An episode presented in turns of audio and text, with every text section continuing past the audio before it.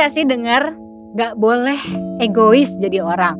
Tapi sebenarnya kita juga gak bisa mengesampingkan kebahagiaan kita untuk kepentingan dan kebahagiaan orang lain.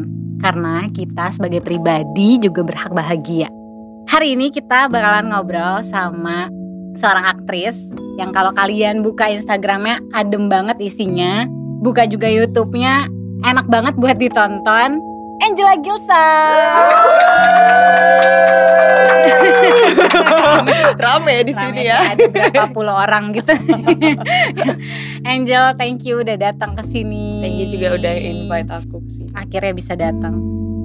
Ternyata Angel tuh kalau libur udah otomatis cari gue mau liburan ke mana ya gitu gunung mana yang akan gue tuju Betul. Jel, sejak kapan sih kamu suka banget hiking Aku lihat gunung depan mata Hmm. yang deket itu pertama kali di Bromo. Waktu itu aku lagi meet and greet di Salatiga. oh itu sebenarnya ada kerjaan Ada meet and greet gitu ya? nih, meet and greet sinetron di Salatiga. Terus kita akhirnya berunding, eh gimana kalau kita ke Bromo? Terus karena kita- tanggung Iya gitu ya? nanggung nih kita flightnya besok masih masih bisa diganti gitu loh. Mm-mm. Terus habis itu kita semua setuju, akhirnya kita ke Bromo. Di situ di Bromo aku lihat sunrise pertama kali, sunrise terindah dalam hidup aku. Aku sampai nangis lihat sunrise. Iya. Bromo tuh bagus banget deh, aku nggak bisa describe dengan kata-kata. Terus dari situ aku coba hiking di Bali di Gunung Batur. Itu Hmm. gunungnya nggak terlalu tinggi sih, emang cocok buat orang-orang yang baru Pemula belajar gitu ya. untuk pemula. Di situ juga aku lihat sunrise bagus. Nah di situ mulai nih cari gunung lagi. cari gunung ketagihan Ketagihan akhirnya teman aku ngajak ke Merbabu. Akhirnya aku berdua sama teman aku ke Jogja, jalan-jalan di Jogja. Terus abis itu baru kita ke Salatiga. Di situ naik Merbabu. Terus nagih makin lagi, lagi. jadi total ada berapa gunung yang udah kamu naikin Total Batur, Merbabu, Ijen, terus kemarin Gunung Gede.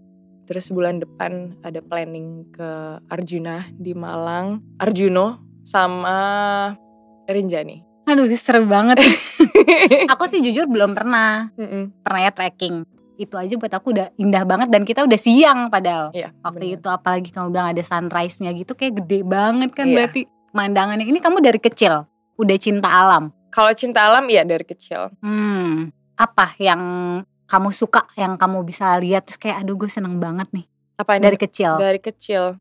Apa ya? Bunga sih. Karena dulu waktu kecil mamaku suka ajak ke Bedugul. Dulu di Bali itu ada namanya kebun raya Bedugul.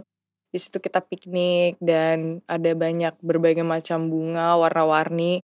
Di situ aku baru nyadar ternyata emang dari kecil itu aku suka merhatiin tanaman, Tanaman. bunga-bungaan itu aku suka banget gitu. Bahkan dulu tuh aku sampai berimajinasi jadi forest fairing kayak gitu-gitu kalau lagi di Bedugul Oh. tuh aku inget banget. sekarang udah di rumah sudah hampir seperti hutan. seperti hutan Jadi awalnya aku pelihara tanaman itu pertama-tama dari aku lihat garden di depan rumah ini kosong. oh ada space yang Iya, buat ditanamin aku nggak gitu bisa ya lihat space Hmm. kosong. Jadi awalnya dari aku hias garden, terus akhirnya aku beli-beli tanaman nyampe ke dalam rumah dan pada akhirnya aku enjoy. Terus apa ya mindful aja sih, karena ketika kita merawat tanaman fokus kita hanya kepada tanaman itu. Jadi pikiran di luar kita tuh kita nggak mikirin apa-apa. Jadi kita Hmm. fokus mikirin mindahin ini ke pot yang lebih besar, terus beresin tanahnya, terus kasih vitaminnya. Hmm. Pokoknya banyak lah yang dilakuin kayak ngurus baby gitu. itu mungkin kalau buat sebagian orang itu kayak meditasi juga gak sih? Iya. Kalau meditasi kan kayak suruh ngelepasin pikiran Iya, yang lepasin pikiran. lain Iya, kan. bener, Tapi ini kayak versi lebih bergerak nyatanya gitu ya. bener. Jadi terapi, Terapi. buat aku. Kami juga melihara binatang ya. Binatang juga. Ada anjing, Heeh. ada apa? Anjing, kodok, Kodok, kura-kura, sama banget. burung dua. Lagi Iya. bertelur. lagi bertelur. Lagi bertelur. Oh, sepasang ya. Sepasang. Udah menciptakan hutan mini di Iya. dalam rumah yang seperti kamu mau. Iya. Dan ya aku nggak bisa hidup tanpa hewan dan tanaman sih. Seru-seru. Kalau aku syuting itu kan capek banget, capek mental, capek badan. Ketika aku aku pulang, itu aku nggak langsung tidur. Itu aku liatin tanaman dulu. Terus habis itu bangun pagi besokannya tetap capek. Cuman setelah aku mandi, aku lihat tanaman terus kalau misalnya ada yang gimana gimana aku rapiin dulu. Kalau Hmm. misalnya ada yang numbu banyak aku potong dulu aku pindahin ke pot. Pokoknya aku, soalnya aku kembang biakin beberapa tanaman juga kan.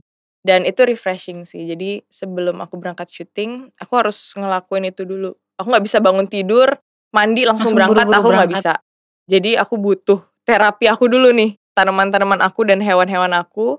Jadi mood aku bagus lagi pas pas pagi-pagi itu baru aku bisa berangkat ke lokasi. Jadi hal pertama yang setelah bangun, mandi, yang kamu lakukan udah bukan langsung ke kesibukan yang penuh dan padat dulu Iya, ya. nggak bisa kayak gitu. Pasti stres seharian. Karena aku butuh sesuatu yang bikin aku happy dulu nih yang bisa aku bawa ke kerjaan aku. Entah olahraga dulu atau tanaman dan hewan-hewan dulu gitu. Ceritain dong masa kecil kamu kayak gimana, Angel? bahagia sih karena aku puji Tuhan ada di keluarga yang in a loving family Hmm. jadi aku tumbuh dengan kasih sayang mama papaku jarang marahin aku jadi sering ajak keluar sih jalan-jalan karena di Bali kan ada banyak banget tempat pariwisata terus Oh, ada dari banyak tempat outdoor jalan-jalan gitu. Jadi udah Iya. emang udah terbentuk. bener sering banget piknik ke pantai jadi sama keluarga aku bahkan sama keluarga besar sepupu sepupu aku tuh emang deket banget Hmm. gitu Mama tuh asli Toraja ya. enggak mama juga lahir besar di Bali tapi Oh ya dia besar di orang Bali, Toraja. tapi aslinya orang Orang Toraja. Kalau karena mama opa aku transmigrasi dari Toraja terus akhirnya tinggal di punya anak di Bali, Bali semua. berkeluarga di Bali. Mm-mm. Kalau papa Itali. papa Itali Gimana sih Angel, mama sama papa tuh mendidik, mengasuh kamu? Kalau dari kecil sih udah diajarin tentang cinta dan kasih ya. Hmm. Karena aku dimasukin sekolah minggu juga. Hmm. Di gereja kan pasti diajarin tentang kasih. Jadi itu terus yang jadi pedoman dari kecil karena bener-bener dimasukin terus tentang Hmm. kasih, kasih, kasih, kasih kasih sesama, kasih dirimu sendiri dan akhirnya terbawa sampai besar tapi di saat aku dewasa aku belajar lagi soal self love karena aku mengalami beberapa problem dalam Iya. hidup entah itu soal pacar, entah itu soal kerjaan dan ujung-ujungnya ya aku belajar sendiri juga soal self love berdasarkan pengalaman-pengalaman yang yang aku dapetin dalam hidup. Karena kan kadang kalau misalnya kita diajarin dari kecil harus soal kasih, Mm-mm. ternyata lebih mudah mengasihi orang yang ada di Ya. samping kita, di depan Benar. mata kita. Kadang lupa gitu, atau bingung gitu gimana ya caranya kita buat ngasih diri Diri sendiri itu sendiri. gimana ya gitu. Benar. Jadi kalau ngalamin sesuatu yang gak enak, kadang kita lebih gampang nyalahin diri sendiri. Iya. Gitu juga gak sih? Kayak gitu sih. Apa ya? Aku sayang diri aku sendiri, cuman aku nggak tahu apa yang terjadi dulu yang bikin aku ngerasa kadang kalau misalnya aku ngelihat nih orang perlakuannya beda sama aku, aku pasti langsung nyalahin diri sendiri. Aduh, aku nih salah Oh, apa ya? kenapa nih Ah, gitu aku ya? kenapa nih? Kok dia tiba-tiba berubah sih? Apa aku bisa ngelakuin apa tadi gitu? Jadi kayak Jadi, overthinking Heeh, overthinking. yang kadang orang tuh belum tentu kenapa-napa sama kita Benar-benar. gitu ya. Heeh. Aku pernah nonton dulu dalam masa masa mungkin mungkin karena aku mencari ya, mencari jawaban dari kenapa kayak masa berat lah dalam hidup pengalaman aku. Terus ketemulah yang aku bilang tadi kayak Video aku itu. nonton YouTube itu dan itu cukup nempel. Aku ingat kata-kata kamu tuh kira-kira gini ya. Kita nggak bisa nyalahin atau mau tahu tuh orang kayak gimana Hmm. karena setiap orang itu pola asuhnya beda, Ya. didikannya beda, mereka karakternya beda Benar. gitu. Jadi kita juga nggak bisa isi Nyalahin eh, orang nyalain lain. orang Bener. gitu. Pikirannya tuh kayak apa dan itu tuh kayak wow buat aku kalau bisa ya berpikir seperti itu gitu dan itu salah satu yang membantu buat Mm-mm. aku gitu. Itu kan sesuatu yang positif banget buat aku ya, jujur itu karena kena banget positif terus aku lumayan pikirin gitu dan maksudnya sampai aku di titik yang akhirnya merasa kayak kamu oh gini Iya. rasanya tapi kan untuk sampai di situ tetap ada prosesnya Ada prosesnya kan dan dulu aku nggak punya mindset seperti itu. Jadi ya aku selalu nyalahin diri sendiri, nyalahin Hmm. diri sendiri. Ini aku kayaknya something's wrong with me. Apa mungkin aku kurang ini, mungkin aku kurang itu. Tapi ternyata setelah aku pelajari dari berbagai masalah yang aku dapetin, tiap orang itu punya problem yang berbeda-beda. Hmm. Jadi misalnya orang ini rese nih sama kita. Iya. kita nggak bisa sepenuhnya nyalain orang ini karena mungkin orang ini punya masa lalu yang pahit sehingga bikin sikap dia berubah, bikin reseknya itu keluar gitu loh. Jadi yang kita bisa lakuin itu mengerti dan mengampuni orang itu gitu. Ya kalau kalau bisa sih kita bilangin kalau dia itu sebenarnya rese, Rese, tapi ya. kalau emang orang itu masih belum bisa ngerti ya udah kita cuman bisa ngertiin aja. ngertiin aja momentum yang akhirnya ngerasa gue nggak bisa nih kayak gini Mm-mm. gitu memang gue harus harus ada step menerima keadaan ini dan menerima situasi ini dan gue sendiri juga Mm-mm. untuk kayak bangkit gitu loh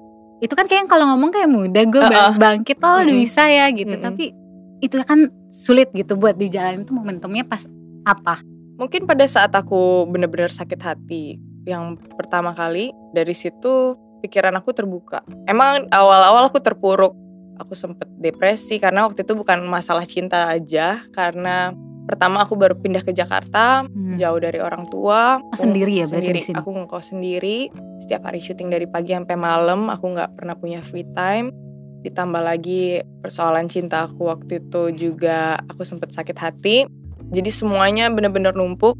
Di situ aku sempet konsul sama salah satu temannya mama ada psikolog konsul Hmm. by phone aja aku dibilangnya depresi ringan oke jadi ya mama aku waktu itu udah suruh Angel kamu berdoa lah ya Ber- berdoa sih berdoa cuman itu tuh beda sama Iya, yang ada di kepala kita gitu Iya. loh.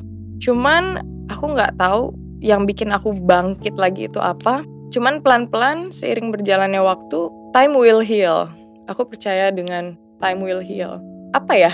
Aku juga bingung sih Mungkin kalau karena- ditanya starting pointnya di mana. oh iya iya Itu otomatis Kayak akan terbuka sendiri. pelan-pelan tuh memang kayak growing pikiran kita ketemu Benar. ini jadi mikirin ini oh mungkin lebih ini gini aware Iya, karena iya. aku pernah ngalamin sakit hati yang luar biasa aku nggak mau aku sakit hati lagi Hmm, jadi setiap ketemu orang baru aku lebih merhatiin mereka ini mereka maunya apa nih gitu lebih aware aja dan aku nggak mau ngasih 100% lagi karena aku tahu aku nggak akan selamanya pasti sama orang ini gitu loh. Segala sesuatu itu cuma sementara jadi jangan kasih full. karena udah pernah Karena udah pernah kecewa, kecewa. sedalam itu jadi ya. lebih aware aja.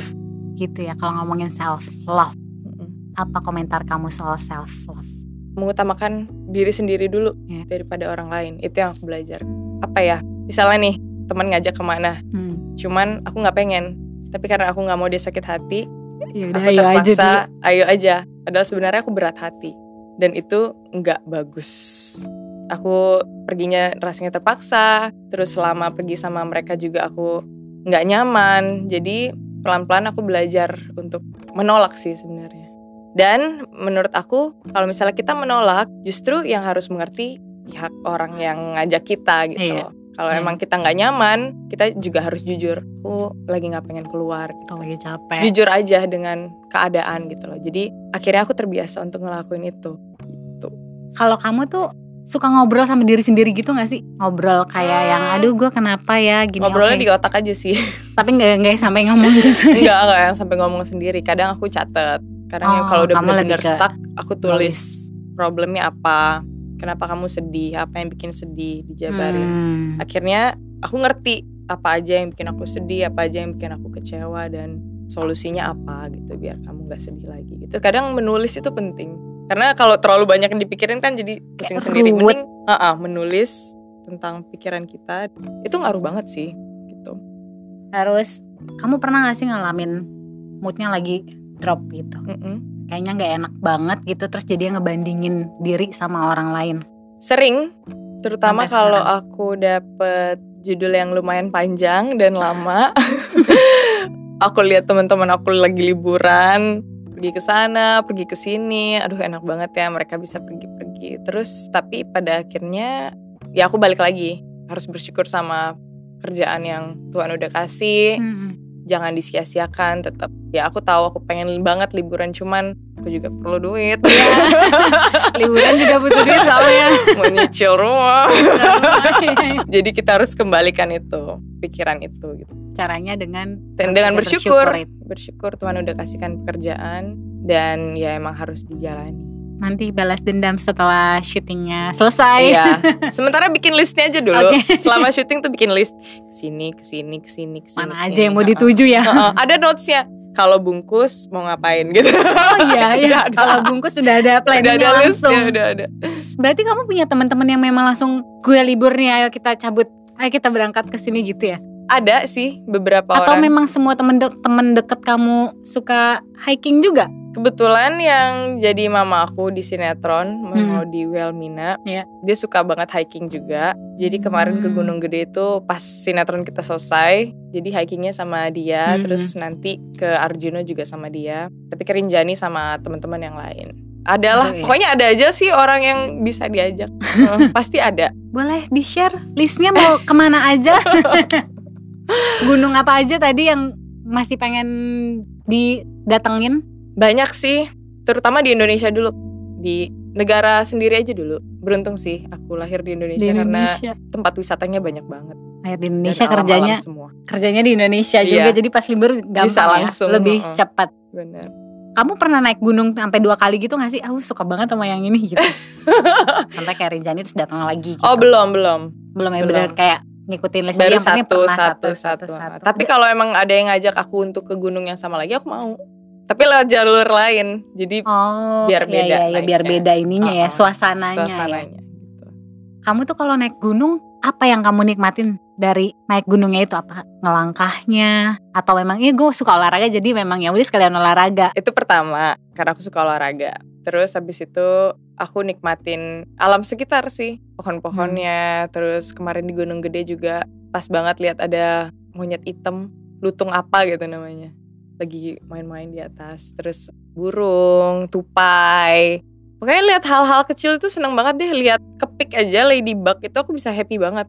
Kayak "Ih, lucu banget. Terus lihat bunga bunga anggrek tuh banyak banget kemarin di Gunung Gede warna ungu itu bagus-bagus banget. Tuh Jadi di alam liar malah lebih bagus ya Mm-mm, lebih bagus. ya. Jadi lihat hal-hal kecil itu senang. Bahkan hujan pun kemarin aku enjoy banget basah-basahan. Jadi apa ya? Banyak yang bisa dilihat hal-hal kecil. Aku aku suka banget serangga juga kan. Jadi lihat lihat serangga yang bentuknya aneh-aneh itu kayak laba-laba gitu, gitu. macem-macem ya mm-mm, di sana yang kita lihat kayak di sini cuma kayak tiga macam di alam terbuka Ada alam liar lebih banyak. Jel, gimana menurut kamu sama teman-teman sama sahabat-sahabat orang-orang yang bucin yang sampai kadang-kadang usaha banget untuk membuat pasangannya untuk sayang sama dia atau menunjukkan rasa sayangnya sampai lupa untuk mencintai diri sendiri. itu aku dulu. Aku juga dulu gitu. Kayak kita semua yang cinta-cinta monyet, iya, cinta-cinta zaman SMP, zaman sekolah itu pasti kita bucin. Ada masanya ya. ada masanya terutama buat kita orang-orang yang aku orangnya passionate banget Hmm. jadi kalau aku cinta aku kasih semuanya kayak Totalitas. hati tuh kayak ini semua buat lo gitu tapi itu nggak baik ketika kita menjalani hubungan sama seseorang yang disrespectful aku pernah tujuh Hmm. tahun sama ini cinta pertama aku karena cinta pertama jadi aku bucin banget Hmm. Padahal ini relationship toxic banget, sangat toxic. Cinta pertama, oke, awal-awal emang indah gitu kan. Kita ngedate segala macem, cuman lama-lama kayak larangan-larangan mulai gitu. mulai muncul mulai muncul larangan-larangan. Kamu nggak boleh ke sini, nggak boleh ke situ. aturan-aturan. Heeh, kamu pulangnya harus jam segini. Kalau misalnya aku nggak ngikutin, aku didiemin. Jadi muncullah trauma itu gitu loh Hmm. yang bahkan kebawa sampai sekarang. Jadi dulu tuh kalau misalnya berantem, si cowoknya ini suka matiin HP berjam-jam. Jadi Ngilang gitu. Ngilang. Jadi aku tuh stres sendiri nyariin dia ke mana dan apa ya? Apalagi Dan itu tuh- tadi kamu bilang kan Kenapa? kayak orang gimana sedikit kita langsung mikir gitu Iya. kan. Kamu langsung Dan mikir gitu iya. kan. Tuh makin Terus tuh. selama tujuh tahun itu berulang-ulang seperti itu. Jadi tiap berantem itu pasti aku nangis, nangis, nah dan begging, begging terus jangan putusin aku please, aku nggak mau putus. Dulu aku people pleaser banget, saking bucinnya dan aku dulu nggak tahu apa-apa soal cinta. Aku cuman bisa ngasih cinta aku, tapi aku nggak tahu cara Kayak untuk menghargai diri aku gitu loh. Karena selama ini ya beberapa kali aku diinjak-injak dan aku Hmm. nggak nyadar itu. Aku kira selalu Hmm. aku yang salah. Selalu aku yang minta maaf, aku yang minta Hmm. maaf, aku yang minta maaf. Dan pada akhirnya setelah tujuh tahun, mungkin di situ pikiran aku mulai terbuka kali ya, Iya. udah mulai dewasa dan aku udah udah enak, udah sampai ke titik itu. Pasti banyak banget sih kalian di luar sana yang ngalamin hal yang sama. pacaran toksik dengan larang- larangan-larangan gak penting tapi tetap dijalani. Kalau dari saran aku ya yang pernah mengalami hubungan itu bahkan traumanya terbawa sampai sekarang. Jadi sekarang itu ketika pacar aku HP-nya ke silent, itu kan kita nggak bisa nelpon kan. Iya. Sleeping mode itu kan kita nggak Iya. bisa nelpon. Aku jadi kayak orang gila sendiri. Dia kenapa ya? Kok HP nggak bisa telepon? Apa dia marah sama aku? Aku kenapa tadi? Kok HP-nya dia mati gitu? Hmm. Aku bisa nangis sendiri karena itu doang. Terus pas dia udah bisa angkat telepon aku, kamu kenapa? Kamu kenapa nangis? Enggak, kamu kenapa? Kamu marah sama aku? Kok kamu matiin HP kamu? Enggak, aku nggak matiin HP. Ini cuma di silent. Itu sampai sekarang. Itu trauma itu masih muncul. Aku nggak tahu Kadang-kadang kenapa. muncul gitu. Kadang muncul. Jadi pas sadar kayak, "Kok kayak orang gila ya? Aku kenapa sih gitu? Aku ngerasa kayak trauma yang dulu itu muncul lagi sekarang. Kayak Padahal itu udah lewat. sadar tuh suka Iya udah udah 14 tahun kemudian Iya. loh ini dan itu tuh kadang masih muncul dan aku masih kadang masih belum bisa cara kontrolnya gitu. Jadi misalnya orang gerak geriknya berubah dikit aku pasti langsung kamu kenapa? Kamu marah ya? Itu tuh masih ada hmm, trauma itu gitu loh dan sampai sekarang juga aku masih belajar untuk belajar untuk healing. Balik lagi sama tadi saran dari aku, utamakan kenyamanan diri dulu. Mau kamu pacaran bertahun-tahun, mau kamu udah kenal sama orang tuanya, mau kamu udah mau tunangan atau udah mau nikah. Tapi kalau ada yang ganjel, please ikuti kata hati kamu. Jangan diteruskan. Kamu harus put yourself first. Jadi kamu itu harus nomor satu, utamakan diri kamu, utamakan ketenangan diri. Kalau memang itu nggak sesuai sama hati kamu, jangan dilanjutin. Karena ke depannya itu akan lebih sakit lagi. Kita nggak bisa bikin orang itu berubah. Kita paling penting. Misalnya nih, dia suka ngelarang-larang atau pokoknya main tangan lah atau apa. Aku bisa kok ngubah dia. Nanti Iya. ketika kita menikah, aku bisa kok ubah dia pelan-pelan. gue percaya, No, gue percaya dia pasti berubah. no, kita nggak bisa ngubah orang. Jadi kalau misalnya dari awal kita udah dikasih red flag, itu jangan dilanjutin. Jangan pernah lanjutin. Karena itu udah tanda, menurut aku itu adalah sebuah tanda dari Tuhan kalau kita nggak bisa lanjutin sama orang itu. Gitu. Dan orang berubah harus dari dirinya sendiri ya, Benar. bukan kita yang Benar. sebenarnya. Karena banyak banget orang yang terjebak dalam pernikahan itu karena itu. Jadi mungkin udah pacaran bertahun-tahun, mereka nggak nyaman, udah sewa gedung mungkin atau udah kenal sama orang tuanya, udah deket sama keluarganya, tapi ada yang ngeganjel dalam Iya. diri mereka. Aduh malu ah, Iya. udah tunangan, Iya iya. nanti dilihat tetangga nggak jadi tunangan, Hmm. malu gitu. Jangan pikirin soal itu.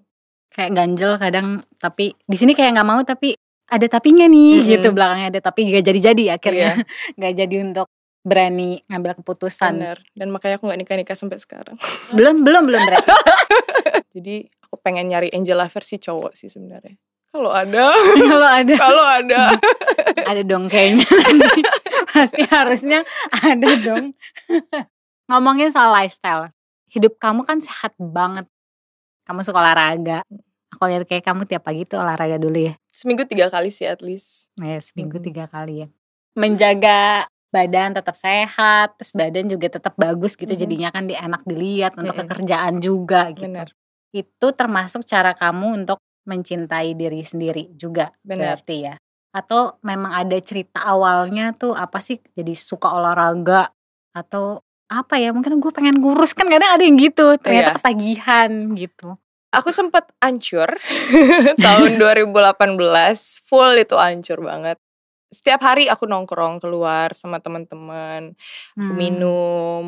Pokoknya sempet bandel lah setahun dan apa ya? Waktu itu sambilan syuting juga. Mm-mm. Jadi di lokasi itu juga aku bisa minum es coffee mix itu tiga gelas pagi Banyak gitu. pagi siang sore. Dan itu kan gulanya banyak Iya. banget. Jadi tahun 2018 tuh badan aku sempet gemuk. Oh iya Ah, karena gula Mm-mm, dan karena minuman gula, itu. Hmm. minuman dan di situ aku nggak bener-bener nggak kontrol lah. Terus ya pasti ada titik di mana kita sadar kan. Iya. kayaknya ini too much deh. Udah deh cukup. Dan dari situ mulai berkurang mulai berkurang pergi-perginya kebetulan kompleknya itu juga enak buat lari Hmm. mulailah lari terus mulai jaga makan jadi kadang ngelihat diri sendiri dengan badan seperti itu tuh kayak kok jadi gini ya sekarang ya gitu Iya. nah dari situ aku bener-bener apa jaga pola makan terus aku udah kurangin minum aku olahraga, lari dan mulai nge-gym lagi dan akhirnya sampai sekarang konsisten ya gitu. Dan itu nggak langsung stop semua ya, Pelan-pelan pelan-pelan. satu-satu Kasih lah dimulai. minum ya seminggu sekali gitu. Cuman pelan-pelan lah. Nggak sampai sekarang juga nggak clean banget gitu. Kadang kadang masih makan donat apa segala macam cuman dibatasin aja. Terus apa yang dirasain sekarang setelah mulai hidup sehat? Jarang stres. Stres cuman Hmm. kalau misalnya sin banyak nih sehari, Iya. ya itu wajar lah stres. cuman kan besokannya kalau aku olahraga, habis itu syuting, habis itu happy lagi gitu. Nggak jangka panjang kayak dulu. Dulu tuh gara-gara minum, kurang tidur itu juga menyebabkan anxiety kan. Semenjak hidup aku teratur, jadi kebanyakan happy-nya sih hidup. Mungkin karena yang kayak mumet-mumetnya tuh kerilis Iya, kerilis dari- bersama uh-uh, keringat, keringat- yang kita keringat. keluarin gitu juga ya. Bener, Jadinya lebih enak. gitu. Ada gak sih kata-kata yang kamu ucapin tiap hari? Saat kamu bangun mungkin atau kamu dalam situasi mau jalan gitu ke lokasi biar semangat. Ada gak kata-kata yang kamu ucapin untuk diri kamu sendiri? Nggak untuk diri aku sih. Tiap bangun tidur aku bersyukur kalau aku masih hidup. Jadi tiap aku buka mata, terima kasih Tuhan, aku masih hidup. Jadi lebih ke appreciate life, bersyukur, terus takjub sama ciptaan Tuhan yang ada di sekitar kita sekecil apa pun itu benar-benar apa ya bikin mood tuh jadi positif banget gitu. Sebenarnya gadget terus kayak internet pokoknya kemajuan teknologi kan membantu banyak sekali ya apa pun mau cari ada Iya, gitu ada. membantu banget tapi kadang-kadang bikin kita stuck ke situ sampai kayak lupa untuk melihat hal lain yang Hal-hal Tuhan ciptakan gitu Bener. yang bisa kita syukuri juga ya Benar. Jadi harus balance sih. jadi menurut kamu memaksakan diri sendiri untuk berubah tuh sesuatu yang bagus bagus. Mendorong diri sendiri untuk berubah itu sebuah keharusan sih apalagi buat orang-orang yang terpuruk terus-terusan gitu. Yang nggak Hmm. ada orang lain yang bisa suruh mereka bangkit selain diri sendiri yang dorong. Ya sih bener. Positif banget deh. Hmm. jadi semangat gitu ngejalanin hidup. Karena aku sempet ada di titik kayak ini hidup buat apa sih? Mending mati aja deh gitu. Kayak bingung ya tujuannya apa tujuannya gitu. tuh apa gitu. Tapi ketika kita bersyukur dengan hidup ini kita ngejalaninnya tuh pasti happy apa sih yang lagi Angel usahain untuk menjadi Angel Gilsa yang lebih baik lagi? setiap hari aku belajar sih untuk menjadi yang lebih baik. Tapi kadang ada titik di mana ketika aku stres atau udah mumet banget, ah pengen minum lagi nih gitu. ada ya, tetap ada. Boleh. Maksudnya dari pelajaran aku hidup aku sendiri, kita harus tahu limit aja. Gitu. Iya. Yaitu untuk bisa menjadi orang yang lebih baik, kita harus berusaha memperbaiki diri, berusaha untuk bangkit. Itu susah sih, pasti susah untuk ada beberapa orang yang mungkin ngalamin hal-hal yang parah, cukup parah, tapi aku percaya time will heal. Pelan-pelan pasti hati kita terbuka, terbuka, terbuka, terbuka, terbuka dan lama-lama pasti kita bisa menerima diri sih. Itu udah menurut aku tuh udah manusiawi dan mungkin memaafkan. otomatis iya memaafkan masa lalu. Maafkan masa lalu, Benar. maafkan yang nyakitin, maafin diri sendiri. Bener. Jangan pelit sama maafkan nanti proses belajar untuk itunya tuh agak susah gitu. Bener. Intinya menerima diri sih. Seburuk apa pun itu kita maafin. Aku udah maafin Angela yang dulu, Angela tahun 2018 yang hancur banget itu. aku udah maafin dia. Ketika aku mikir-mikir masa itu kayak ah bodoh banget, cuman kayak aku udah maafin dia dan aku nggak mau ngulangin hal yang sama lagi. Udah jadi Angela yang baru dan yang aku pikirin tuh sekarang aja. Masa depan itu urusan nanti lah. Yang penting Hmm. kita lakukan apa yang terbaik untuk kita di masa kini, untuk Angela yang sekarang aja, untuk investasi Angela yang di masa, masa depan. depan gitu. Oke, terima kasih hari ini ngobrol-ngobrolnya Angela Gilsa. Seru sekali mendengarkan cerita-ceritanya Angel. Semoga sahabat hati semua yang dengar di Spotify dan nonton juga video YouTube-nya kita bisa ada manfaat yang diterapkan dalam hidup.